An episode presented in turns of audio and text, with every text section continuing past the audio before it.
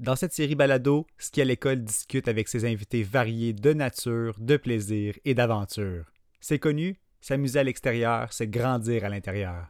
Alors c'est parti, attachez vos bottines, on va se faire ensemble une randonnée parsemée d'histoires inspirantes. En route pour Capital Plein Air. Bienvenue à ce 24e épisode de notre série balado. Mon nom est Benoît Hudon de Ski à l'école deuxième parc le plus fréquenté au pays avec 2,7 millions de visites enregistrées l'an dernier. Le parc La Gatineau, là, c'est comme ce vieil ami essentiel, maintenant rendu super populaire, oui, mais sur qui on peut toujours compter pour s'amuser à l'extérieur. Avec Rachel Paquette, agente de programme au parc, une job qu'elle décrit euh, soit dit en passant comme du bonbon, on remonte dans le temps ensemble pour voir comment le parc s'est formé au fil des décennies partant des Premières Nations, en passant par les réseaux de sentiers défrichés au début des années 1900 par de sérieux motivés, jusqu'au trait qu'on lui connaît aujourd'hui au parc, c'est-à-dire généreux, accessible, surprenant et soucieux de sa faune et sa flore. C'est un ami qui nous fait du bien ainsi qu'aux autres, alors on se doit de le respecter. Vous entendrez, Rachel est elle-même une amie de longue date du parc La Gatineau et c'est aussi une mordue de plein air, alors on n'aurait pas pu rêver d'une personne mieux placée pour nous parler de toutes ces choses qu'on adore ici au balado. Alors bonne écoute!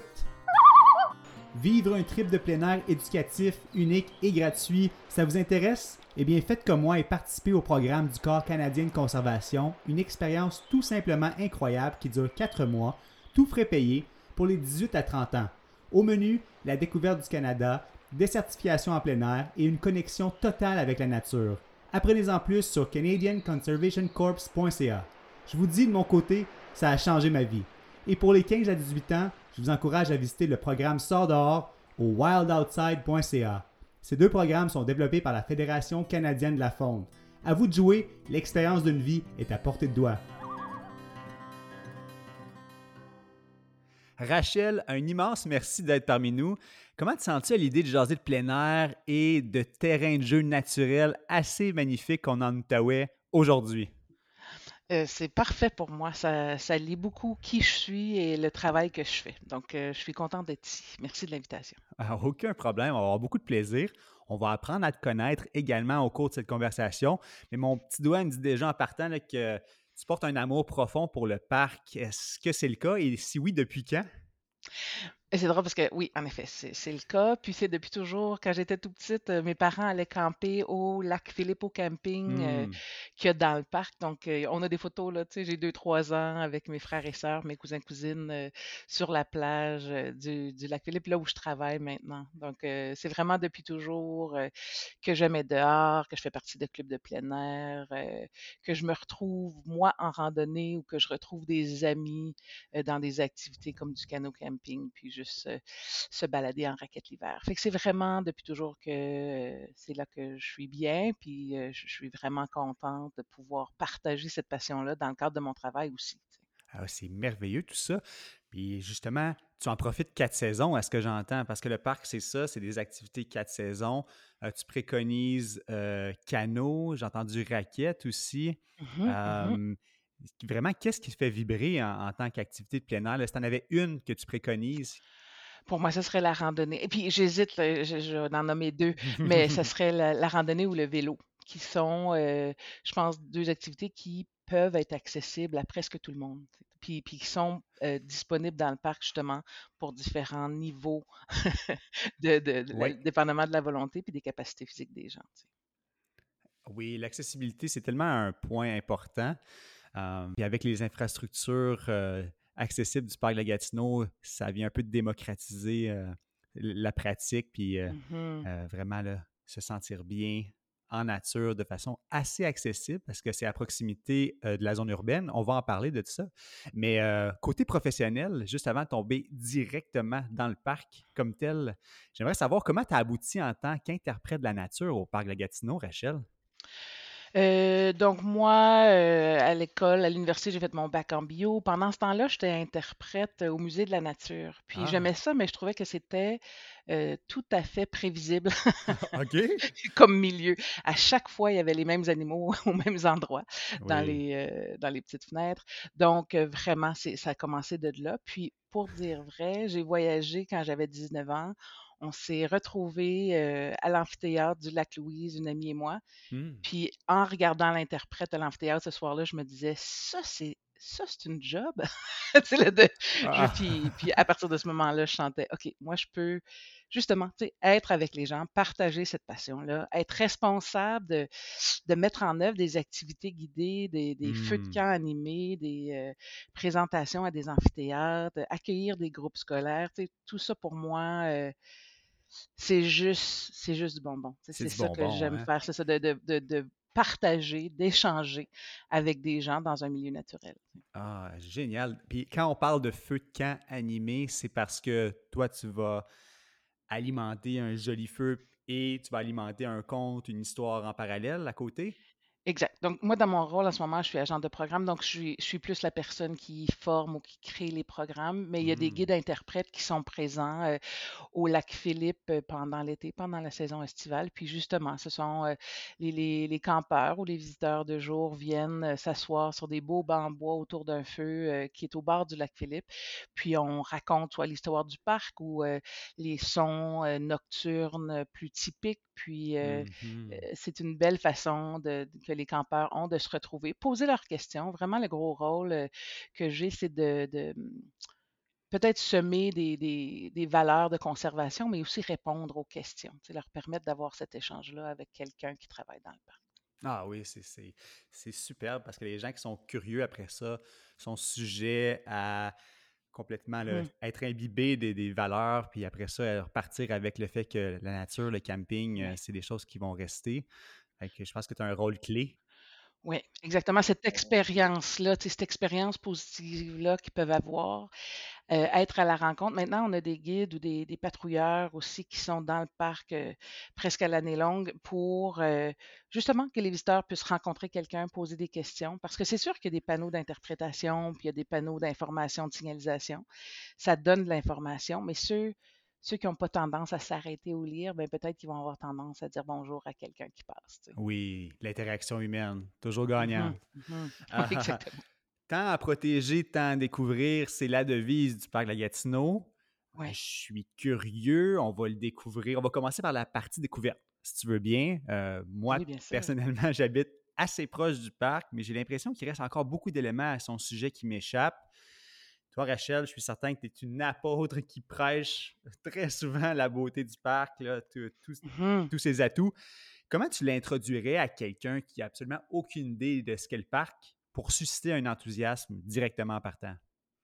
Hmm, ça serait, ça serait par le contact direct. Mhm. J'inviterais les gens à venir au parc, au centre des visiteurs, au 33 chemin de côte à Chelsea pour parler de euh, Hmm. niveau de difficulté, euh, intérêt dans les activités, mais de, de- de se permettre de venir au parc dans ce milieu naturel-là, peut-être être simplement dans un aire de pique-nique, puis faire un pique-nique avec des gens qu'on connaît, euh, euh, de, de voir que, oups, c'est proche, proche de la ville, mais tout d'un coup, on se sent bien loin, puis euh, on a la possibilité de se ressourcer. Puis justement, les gens qui viennent, pour la première fois ou pour la millième fois, Mhm. en ressortent quelque chose de bénéfique. Donc ça, ça devient des ambassadeurs pour nous. Oui. ils veulent ils veulent préserver ce milieu naturel-là. Ils, ils- ils- ils voient le lien qu'il y a à c'est important de respecter les valeurs de conservation. Sinon, ce milieu-là qui me fait tant de bien, ben, il ne sera pas présent de cette façon-là pour toujours. Donc, c'est sûr que nous, on, je, vais vouloir montrer des photos des animaux, je vais vouloir qu'ils peut-être en voient sur le champ, mais, Oui. venir faire une petite balade sur un, un sentier bien plat ou faire un sentier de vélo de montagne qui, a- qui- pose un plus grand défi, mais c'est égal, tu t'en ressors puis tu te dis, OK, c'est important que ce parc-là soit là, que oui, ça c'est vrai. Pour l'utiliser abondamment, c'est à chaque fin de balade, randonnée, on est content. Ressourcé, mm-hmm. c'est un mot que j'ai vraiment beaucoup aimé dans, ta dernière séquence. dans ma tête, c'est un terrain de jeu immense, le parc. Est-ce que c'est vrai qu'on parle de 200 km de pistes de ski de fond, puis que c'est le deuxième parc le mm-hmm. plus visité avec les visites enregistrées au pays? Quels autres exemples on pourrait énumérer pour rapidement nous charmer? Pour des, en termes d'activité? Oui, en termes de, peut-être euh, statistiques ou des, longueurs de pistes, parce que je trouve qu'il y a des chiffres assez impressionnants. Oui, donc si on parle du parc, le, parc, on dit que c'est 361 km. C'est un petit peu abstrait. Mais si tu fais le tour, ça prend à peu près une heure et demie en auto. Si tu, si tu suis les mmh. routes qui font la bordure. Puis si tu le regardes, c'est à peu près 50 km en longueur du, du, euh, mettons, à partir du, euh, du sud jusqu'au nord-ouest, puis 25 km de large. Donc, 50 km par 25 km, c'est quand même un très gros espace de jeu. En effet, euh, le deuxième parc le plus visité au pays après le parc national de Banff. Euh, mais si on regarde sur une carte la grosseur du parc national de Banff, mmh on réalise que le parc a beaucoup, beaucoup de visites par kilomètre carré. Mmh. C'est un des défis qu'on a, justement, de, de pouvoir faire en sorte que les valeurs de conservation euh, soient prioritaires avec tous ces visiteurs-là. Mais, mais euh, puis en termes d'activités, de, de, choses qu'on peut faire, tu sais, quand on pense cet été, là, en ce moment, aujourd'hui, mmh il y a 215 km de sentiers pédestres qui sont là, disponible qu'on peut aller faire. 215, OK, wow. 215 km de sentiers pédestres. Puis, il y en a une partie de ceux-là qui sont partagés avec le vélo de montagne. Donc, les, gens qui sont en vélo de montagne, eux, ont 143 km à leur disposition. Euh, il, y a, des relais, puis ce qu'on appelle, nous, des relais, c'est des, des, chalets mm-hmm. dans lesquels on peut rentrer euh, pour se reposer. Donc, euh, il, pleut, il pleut très fort ou il fait très froid en hiver. On peut se rentrer, on peut casser la croûte, il y a des tables de mmh pique-nique. Puis c'est aussi des, endroits qui servent, ils ont des radios d'urgence euh, qui sont là parce qu'on ne peut pas toujours se fier à la réception cellulaire dans le parc. Donc, ces relais-là servent à un endroit où bon, on peut se reposer tout doucement ou ça peut être prévu qu'on aille prendre euh, une petite collation là. Mais si on a besoin d'aide, il y a toujours les, ces radios-là qui sont là. Mmh Mais en ce moment, quand on continue à parler d'été, euh, si on a des canaux, des kayaks, euh, des, planches, euh, des stand-up, on peut on peut s'en servir, on peut les mettre à l'eau. il y a un stationnement qui est le stationnement 12 au lac Meach. il y a un mmh débarcadère au lac Philippe, un débarcadère au lac La Pêche. Donc, il y a vraiment ces trois lacs-là où c'est possible de faire du canot-kayak si on veut en louer, ben, c'est possible aussi euh, dans les, euh, les, deux plus gros lacs, le, lac Philippe, le lac La Pêche, plus au nord.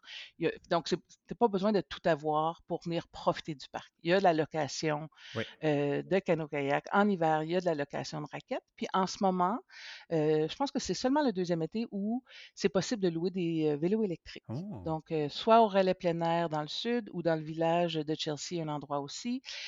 Donc, c'est possible de ne pas tout avoir, de ne pas avoir à débourser pour tout l'équipement nécessaire. On peut le louer pour une journée ou quelques heures, puis on en profite. Ah, notre valeur d'accessibilité qui résonne encore, ça mmh c'est bien ça. Mmh Alors, même si on est équipé ou moins, avec différents partenaires, il y a moyen d'avoir du fun. Puis c'est vraiment un paradis pour les fondeurs, les cyclistes, les randonneurs, même les, sports nautiques.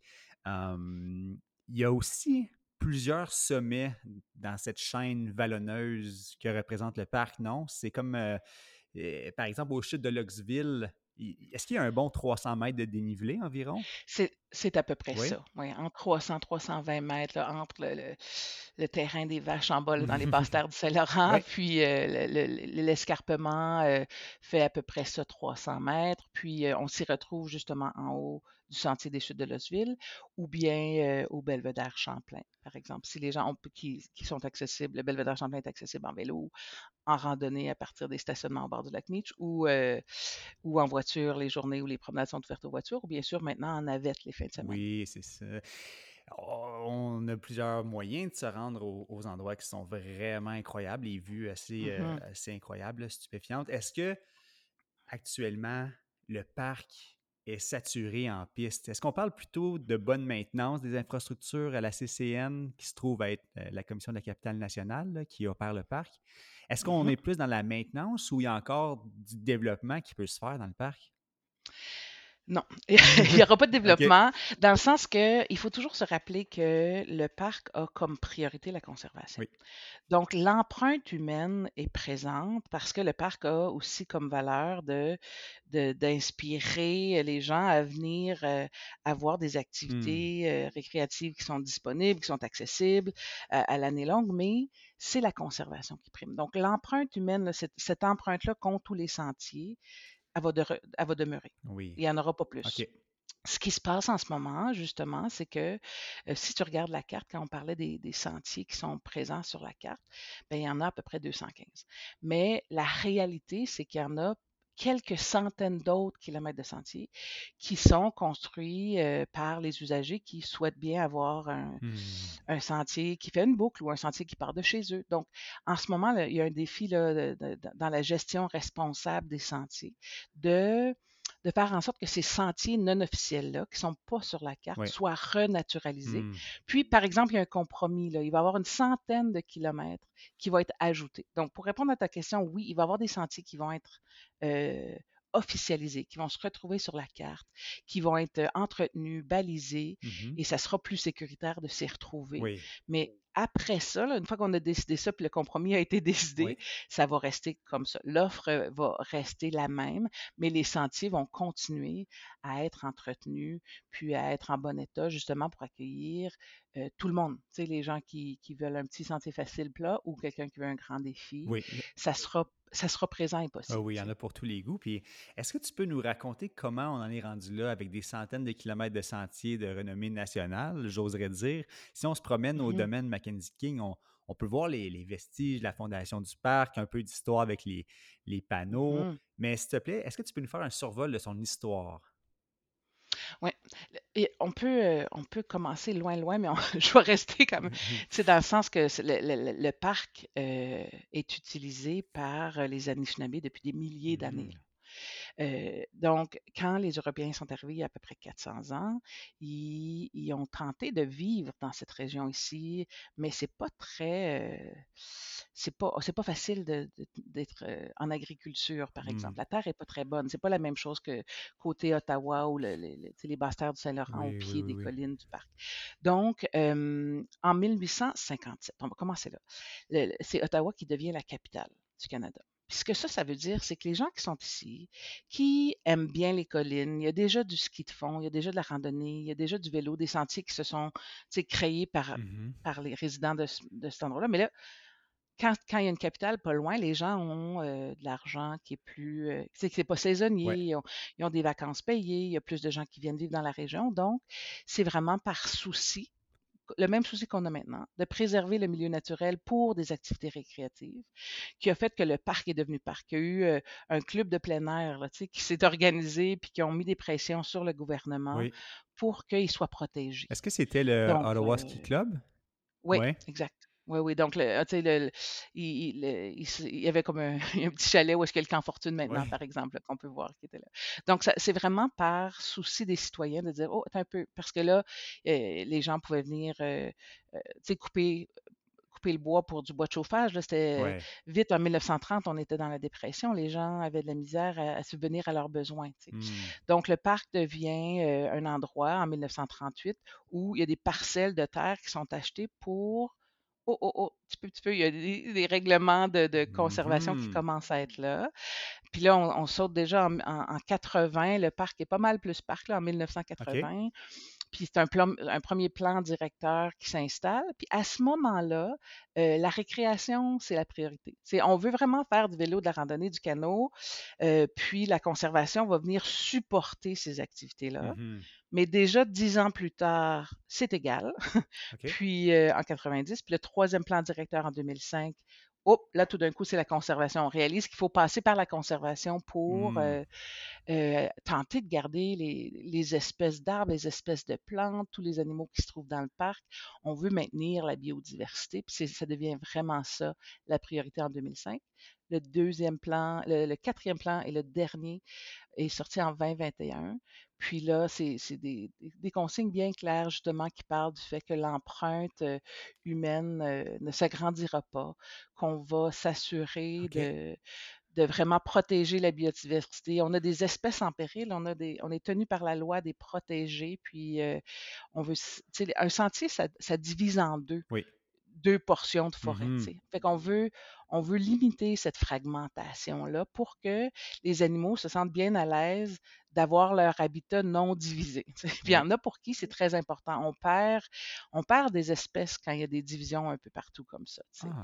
Fait que, puis il y a beaucoup de partenariats. Le parc, c'est pas juste une île dans la région. Les, il y a beaucoup, beaucoup de conversations puis de partenariats qui se créent avec les communautés, les gens qui ont des terrains publics autour, pour que la verdure du parc continue, qu'il y ait des corridors qui se rendent, par exemple, à, la rivière Gatineau ou la, ou la rivière des Outaouais pour que les animaux, parce que le coyote qui se promène dans le parc, il aurait le goût de se rendre à la rivière en toute sécurité dans un, dans un boisé, par exemple. Donc, ces partenariats-là mmh sont, partenariats sont super importants pour, pour, la région puis l'espèce. C'est ça, mais là, il y a l'autoroute, mmh. puis il y a des, des, grandes avenues et tout ça. Fait qu'il y a des. C'est bien de penser euh, à des corridors verts. Oui, exact. Oui. Vraiment, c'est vraiment important. Ça permet aux animaux du parc d'avoir un plus grand habitat, d'avoir un espace où euh, subvenir à leurs besoins vraiment, puis peut-être euh, protéger les, une prochaine génération. Tu sais, on, on a trouvé, euh, par exemple, une tanière de coyotes. c'est juste à l'extérieur du parc. est bien caché parce que ah les coyotes font bien ça, mais, mais, mais... Une tanière de coyotes, ça veut dire que les coyotes, là, ils vont ils vont, ils vont se cacher sous la terre? Mais c'est là qu'ils accouchent. Dans, dans, le sens que c'est là que la femelle va aller accoucher. puis les, donc, c'est pas là qu'ils vivent euh, partout euh, dans la forêt, ah. mais, mais euh, au, mmh. moment, au moment d'accoucher, la, la, femelle va être dans une tanière, dans un terrier, bien, bien à l'abri, justement, ah, pour les premières semaines des bébés qui, qui ont besoin de plus de protection. Intéressant. OK. Ah, c'est ben super que les, le quatrième plan directeur, ça semble en toute logique avec ben, le reste de la conversation mmh sociétale, plus mmh de, conservation, puis on se rend compte que l'environnement, c'est une priorité absolue. Mais quand on se ramène le 100 ans, je trouve la mentalité n'était peut-être pas la même, mais je, trouve ça assez cool de penser que mmh les gens, ils prenaient le train le dimanche avec leur gros ski de bois. Hein? Oui, oui. Ils sortaient dans des petites gares, tu sais, même en ce moment, c'est des petits villages. si on pense à, Wakefield, ça reste assez menu encore. Mais là, ils faisaient juste sortir, puis hop, ils retournaient jusqu'à Wrightville avec leur ski. C'est quand même assez euh, aventurier, aventurière dans l'âme. Puis c'est sûr qu'à ce moment-là, le souci de la conservation n'était pas présent juste parce qu'on se disait, il va toujours en avoir assez. Il n'y avait pas cette. On a souvent pensé ça, qu'il y aurait toujours assez de X ou Y qu'on chasse, qu'on pêche, qu'on coupe pour les arbres. Mmh. Mais tranquillement, on réalise que ben, il y a, il y a plus de, plus en plus de résidents ici, particulièrement si on parle d'ici, puis de gens qui veulent en profiter. Puis les valeurs sont pas partout pareilles, puis les besoins sont pas partout pareils. Donc, pour le parc de la Gatineau, c'est important de, en connaissance de cause, avoir des paramètres clairs, puis des messages clairs. Puis ça nous permet, euh, euh, en étant euh, à une quinzaine de minutes de plus d'un million de personnes, c'est ces gens-là, comme, comme toi, comme moi, qui en profitons à tous les jours, ben, c'est avec eux qu'on doit travailler. C'est avec eux qu'on doit, mmh c'est à eux qu'on offre beaucoup d'activités, mais on, veut donc que ce soit accessible à, tous, à ceux qui viennent de l'extérieur, mais ceux qui viennent régulièrement, il faut qu'ils soient au fait de, l'importance justement de, de peut-être rester sur le sentier, de rester sur un sentier qui est officiel, tu sais, de, mmh, d'être courtois avec les autres usagers aussi. Tu sais, on n'a plus justement le luxe de se sentir tout seul au monde tout le temps quand on est dans le parc. C'est correct, c'est normal. Tout le monde veut en profiter. Mmh oui, c'est ça. Ben, ça se reflète dans la conservation, se reflète dans les plans directeurs que tu as évoqués. Mmh je me demande, est-ce que cette conscience-là cascade jusque dans les esprits des usagers? Est-ce que euh, est-ce qu'on a un problème de piétinement? Est-ce que y a, on, a des bons et bonnes randonneuses? Oui, en très grande majorité, absolument. les gens, euh, euh, les gens ont le goût de, respecter le milieu, qui aiment bien, qui apprécient, qui sont là. Mmh. Puis, c'est vraiment toujours une minorité qui ont peut-être le goût d'être un petit peu plus à la découverte, puis, puis euh, faire ce qu'ils veulent quand ils veulent. Mais, mais vraiment, les, les on, on incite les gens à faire l'activité sur le sentier Dans le sens que si, si je suis en vélo de montagne, d'être sur un sentier où c'est permis d'être en vélo de montagne, c'est partagé avec les randonneurs, mais il y en a que c'est exclusif aux randonneurs. Alors, tu sais, à chacun son sentier, quand on est en ski de fond, d'être sur des pistes de ski de fond, mais quand on est en raquette, de ne pas aller sur les, les ce, ce ah respect-là des, des, activités puis de, du travail qui est mis pour entretenir les sentiers pour des activités peut-être des fois euh, spécifiques. Puis euh, il y a des codes de conduite, puis il y a des codes d'éthique, puis vraiment, à grande majorité, les gens le respectent bien, mais c'est justement par des panneaux ou par des activités mmh d'interprétation ou par la rencontre avec un patrouilleur ou un guide interprète dans le parc qui vont. Euh, puis maintenant, évidemment, les réseaux sociaux, on peut passer plusieurs messages par les réseaux sociaux, puis les usagers s'en passent entre eux aussi. Oui, ouais. mais oui, c'est ça, j'en, je suis témoin de ça. Euh, euh, j'empruntais cet hiver euh, le sentier numéro 15 en ski de fond, là, pour ceux qui peuvent le, repérer.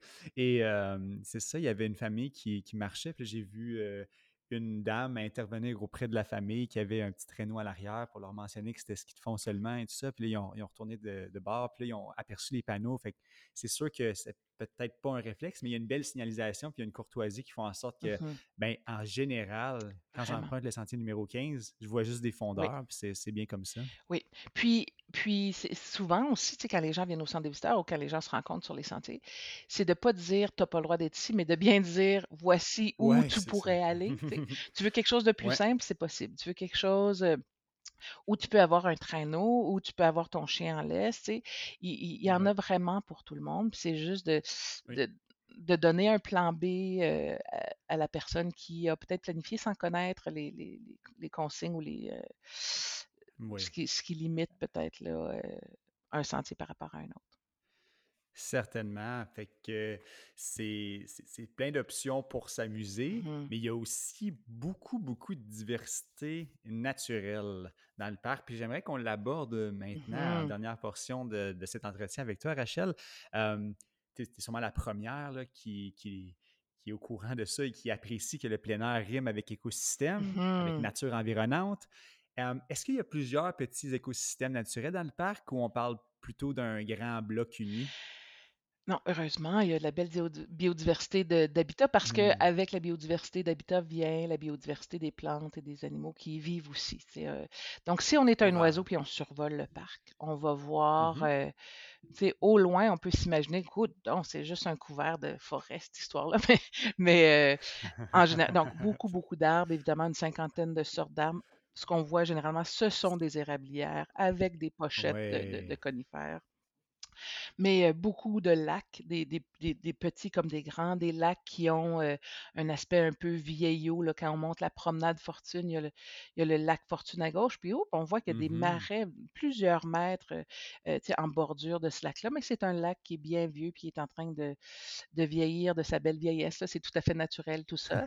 Puis il y a des lacs qu'on connaît bien, dans lesquels on, se baigne, comme le lac Mitch, puis le lac mmh La Pêche et le lac Philippe.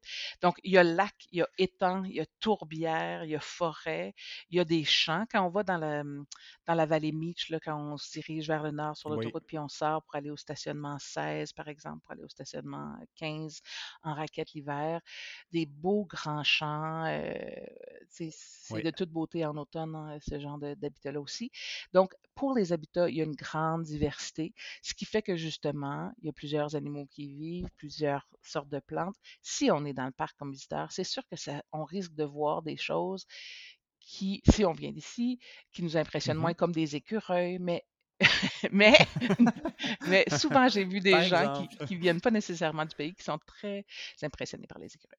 Et ah, les marmottes, ah. donc on voit des marmottes, on voit euh, à cette de l'année, euh, plusieurs personnes nous rapportent avoir vu des cerfs de Virginie, euh, des femelles avec leurs bébés. Ah. justement, mon conjoint a vu un mâle avec un grand panache la semaine passée. puis, pour les amateurs d'oiseaux, c'est super.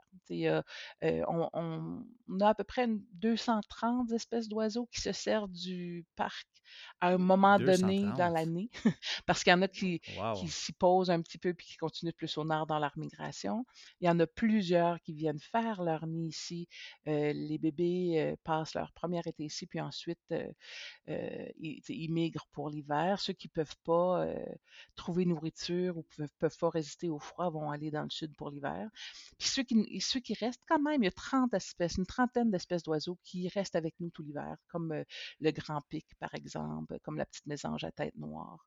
Puis ce sont vraiment des, ah! oiseaux qu'on peut voir facilement. Il y a plusieurs personnes qui viennent profiter d'entendre les, sons d'oiseaux, puis les identifier ou juste les photographier. Mais, ah oui, oui, oui. On voit les, grands appareils mmh photographiques abondamment dans mmh le parc, puis c'est super. Puis en fait, les gens, des fois, viennent pas dans le parc. je parle de ceux qui viennent. Il y a des gens qui viennent pas dans le parc parce qu'ils ont peur de l'ours noir, parce qu'ils ont peur des mmh. coyotes. Puis nous, ça fait partie de notre mandat de les éduquer à la présence de ces animaux-là, de comment mmh éviter des rencontres malencontreuses, mais euh, puis de respecter ces animaux-là, mais surtout de ne pas en avoir peur. Il y a moyen d'aller dans le parc en toute sécurité, tout le temps. puis ces animaux-là, on est content de les avoir. Si on est capable de supporter une population d'ours et puis de voir souvent des coyotes, c'est parce que le parc est mmh assez grand, qui est assez en santé si on peut faire. oui, c'est un bel indicateur. Oui, c'est ça, comme quand les grands animaux vont bien, mais tous les plus petits qui ont besoin de moins de terrain, moins de choses, ça veut dire qu'ils vont bien aussi. Donc, on, éduque ah. beaucoup à quoi faire quand on rencontre un ours, par exemple, ou, quoi faire pour ne pas rencontrer de coyote. Puis, ça se passe, ça se passe très bien. OK. Est-ce qu'on peut prendre un, 30 secondes juste pour démystifier ça ensemble? Comment on réagit? Si on voit coyote ou ours? Est-ce que c'est le même processus? À peu près, oui. Donc, mes plans A pour ne pas en voir, c'est de faire du bruit.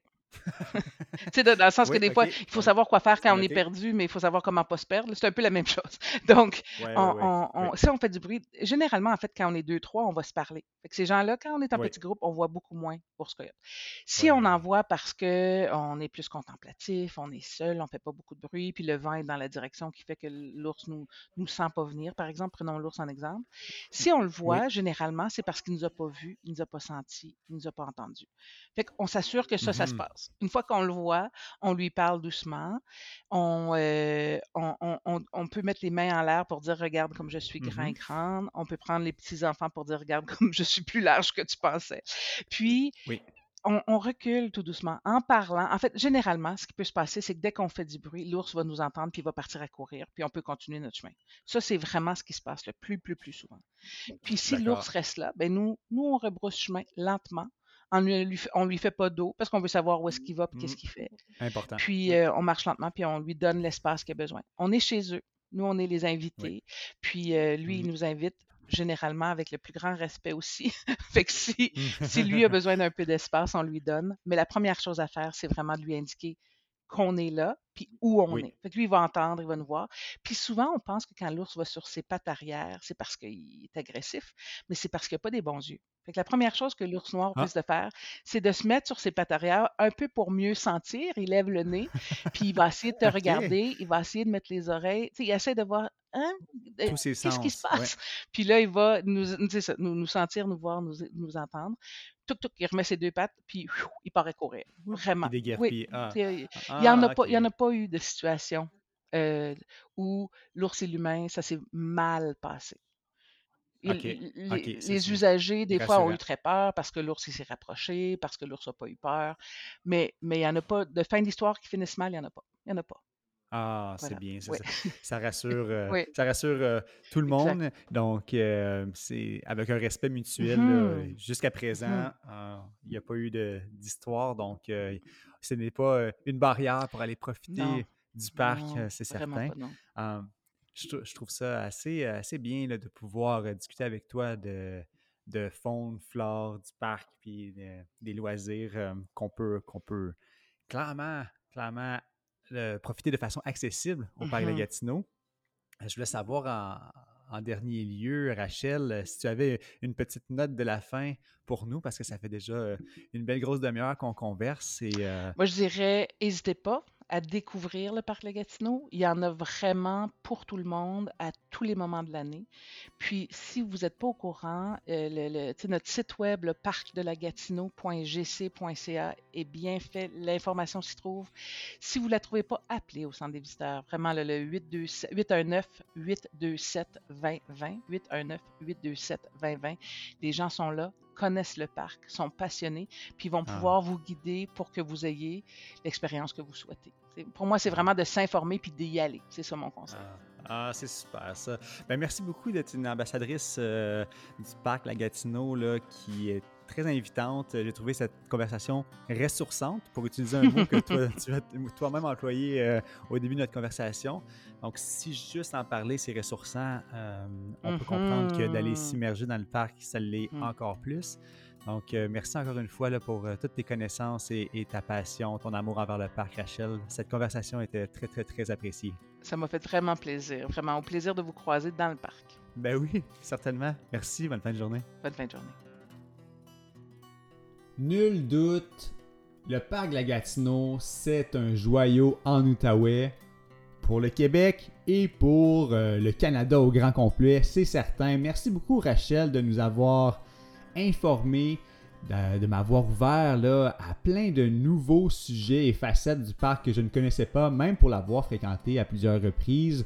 J'en sors vraiment grandi. Un immense merci et on espère que ta position cette job que tu pratiques euh, comme agent de programme et à l'interprétation va influencer d'autres personnes à, vouloir aller peut-être dans ce giron qui semble être une job passionnante. Alors, euh, on encourage les gens à aller voir la programmation du Parc de Gatineau.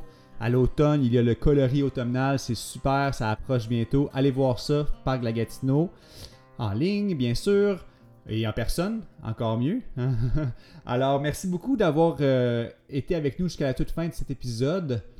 On vous encourage à aller au www.skialécole.org balado au pluriel pour voir, réécouter, commenter, partager les 23 épisodes qui ont été déjà mis en ligne. Ça avance assez vite. Merci beaucoup à la Fédération canadienne de la faune pour supporter nos épisodes. C'est un immense honneur. Merci beaucoup de prendre part à cette conversation, tout comme Desjardins qui nous appuie depuis le début de l'aventure, les caisses Desjardins. Un immense merci pour votre contribution. On vous dit aussi merci à vous et on se dit à très bientôt pour une autre randonnée auditive en plein air avec Capital Plein Air.